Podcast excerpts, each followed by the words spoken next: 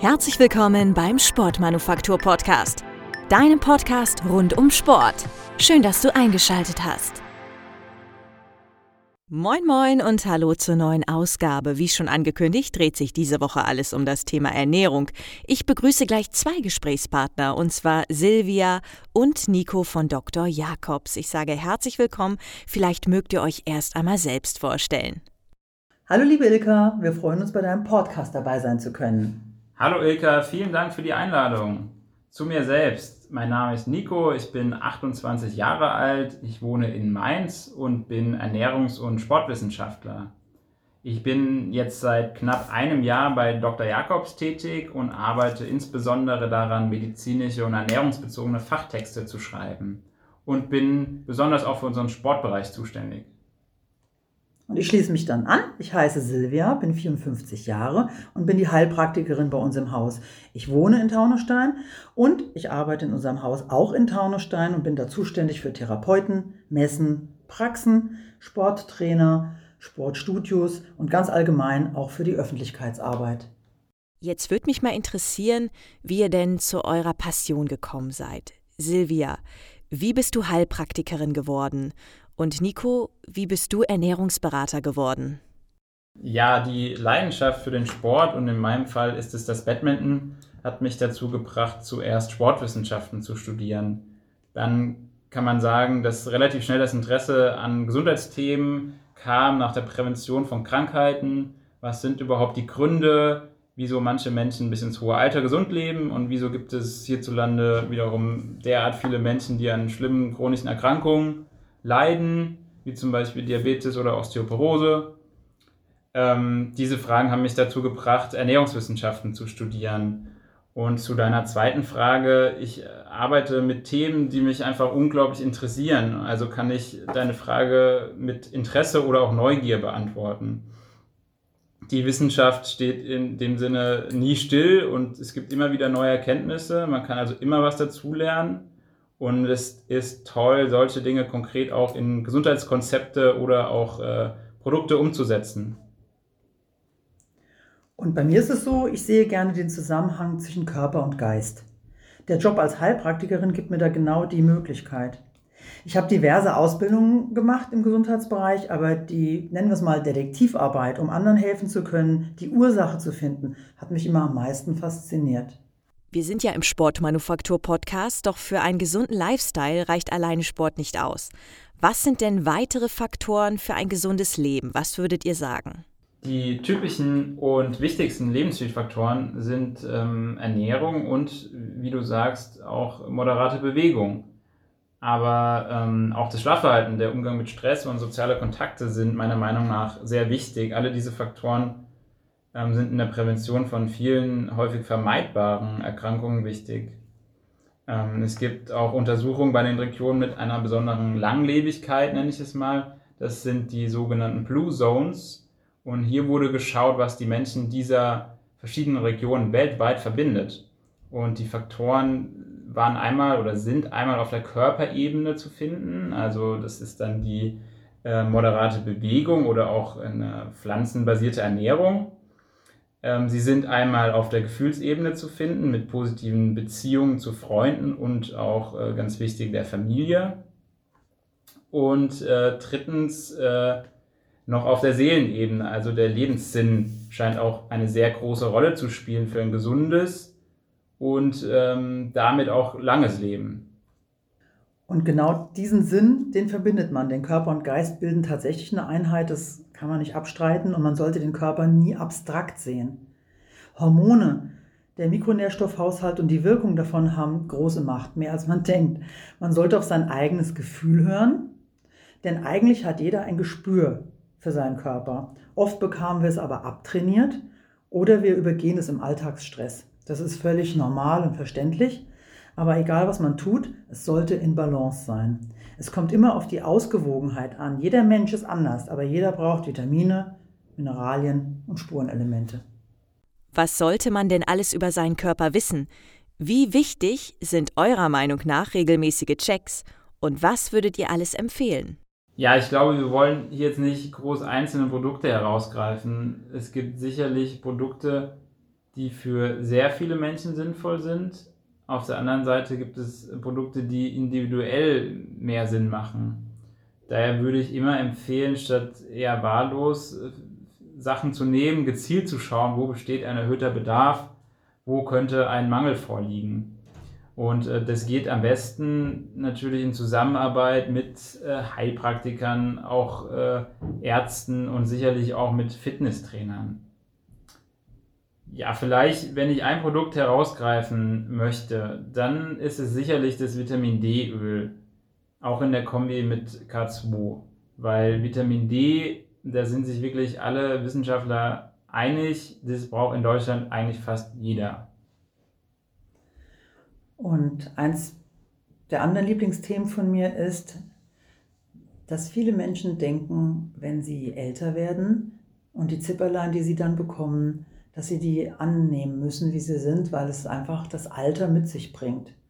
Und so ist es nicht, denn es ist nicht zwingend notwendig, dass wir krank werden oder dass wir vermehrt altern oder Schmerzen haben. Denn wenn wir dem Körper die Bausteine zuführen, die er braucht, hat er täglich wieder die Chance, sich zu regenerieren. Ganz wichtig dabei ist die Störung des Säurebasenhaushaltes und das Mineralstoffgleichgewicht. Das verändert nämlich unzählige biochemische Vorgänge. Wenn man sich das mal bildlich versucht vorzustellen, das ist eine kleine Chemiefabrik, die wir in uns haben und eigentlich sind es kleine Rädchen, die ineinander greifen. Und wenn man eine Sache verändert, dann verändert man das ganze System. Das gilt für den Körper wie auch für die Psyche. Und wenn wir dem Körper die Mineralien und Vitamine und Spurenelemente zuführen, die er braucht, hat er die Chance, täglich die Zellen zur vollen Auslastung zu benutzen und neu zu, immer wieder neu zu bilden. Und wir haben immer die Möglichkeit, neue Muskeln aufzubauen. Wir haben immer die Möglichkeit, Depots wieder aufzufüllen, die leer geworden sind. Und wenn man schaut, was die Deutsche Gesellschaft für Ernährung zum Beispiel ähm, für Tipps rausgibt, was wir an Obst und Gemüse essen sollten, und mittlerweile ist es sogar so, dass wir möglichst noch mehr essen sollten, denn da verändern sich die Werte ja auch täglich, je nachdem, wo das Obst und Gemüse herkommt. Kann ich einfach nur als Tipp geben, wer es nicht schafft, sehr viel Obst und Gemüse am Tag zu essen, der kann supplementieren, der kann einfach von außen zuführen, das hilft dem Körper und dann hat man insgesamt ein rundes Programm. Ein eigenes Lieblingsprodukt habe ich jetzt so nicht, wovon ich erzählen könnte, weil ich sehr viele Produkte als sinnvoll erachte und auch wirklich nehme. Aber da es hier gerade um Sport geht, könnte ich mir vorstellen, dass für Sportler das Lactirell interessant ist. Das ist ein Milchsäureprodukt, das wertet Wasser zum Beispiel auf, es enthält Kalium, es enthält Eisen, es schmeckt sehr gut, man kann sich damit ein, ein Erfrischungsgetränk machen, es ist in Tropfenform, es ist leicht zu handhaben, aber es gibt sehr viele Sachen, die ich jetzt erzählen könnte, aber man kann sich auch schlau machen auf unserer Seite und da werden wir bestimmt auch noch was zu sagen. Da hat Ilka bestimmt auch noch eine Frage zu. Ich weiß ja, dass viele Hobbysportler mit Hautunreinheiten zu kämpfen haben. Ich selbst kann ein Lied davon singen. Wie erklärt ihr euch das? Leber und Nieren haben immer viel zu tun. Wenn sie es nicht schaffen, Giftstoffe über die vier Ausleitungswege zu bekämpfen und auszuscheiden, kann man das zum Beispiel tatsächlich an der Haut erkennen. Ein Indikator für eine Entgiftungsproblematik. Ja, ich frage mich gerade, was sind denn die vier Hauptausleitungswege? Säugetiere sind so ausgelegt, dass wenn sie Giftstoffe ausscheiden wollen, vier Ausleitungswege haben. Das ist einmal über die Nieren und die Blase. Das erkennt man morgens. Der Morgenurin hat eine andere Farbe, einen anderen Geruch als sonst tagsüber. Daran erkennt man auch, dass über Nacht entgiftet wurde. Dann kommt der Darm, da kennen wir auch alle Varianten. Dann als dritter Weg ist es die Haut. Und da kann man Indikatoren nehmen wie Hautverstopfungen oder Pickel, Mitesser, Milien, Talgablagerungen. Der Schweiß riecht anders, denn der Körper versucht über die Haut auch Giftstoffe loszuwerden. Und der vierte Weg ist dann tatsächlich über den Atem auch ein Abgasen von Giftstoffen. Habt ihr da vielleicht noch eine Empfehlung?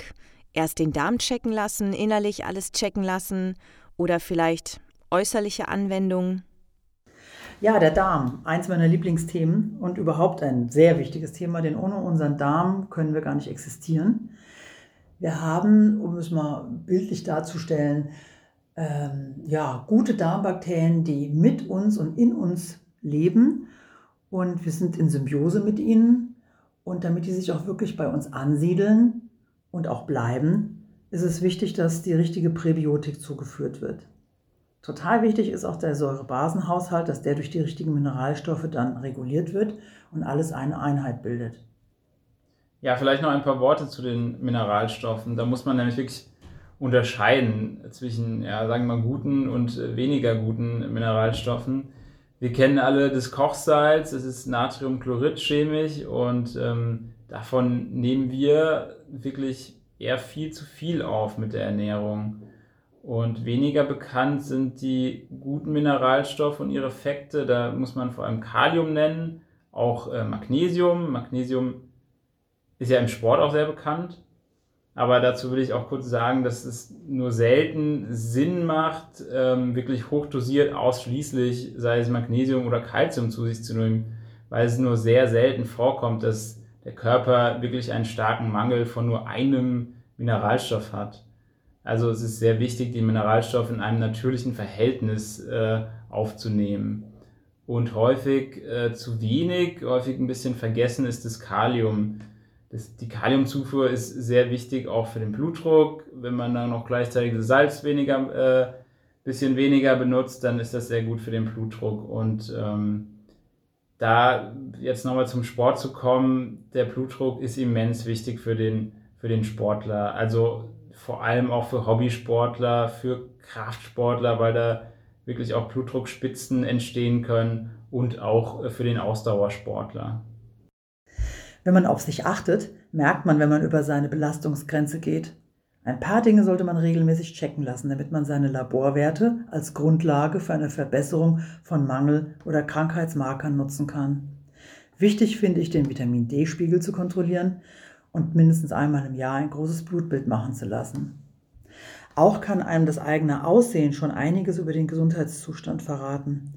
Durch das Diagnoseverfahren der Antlitzdiagnostik oder auch im Mittelalter bekannt als Sonderschau, so lange gibt es das schon, ist es möglich, dauerhafte Belastungen des Körpers oder Mineralmängel am Gesicht und der Haut abzulesen.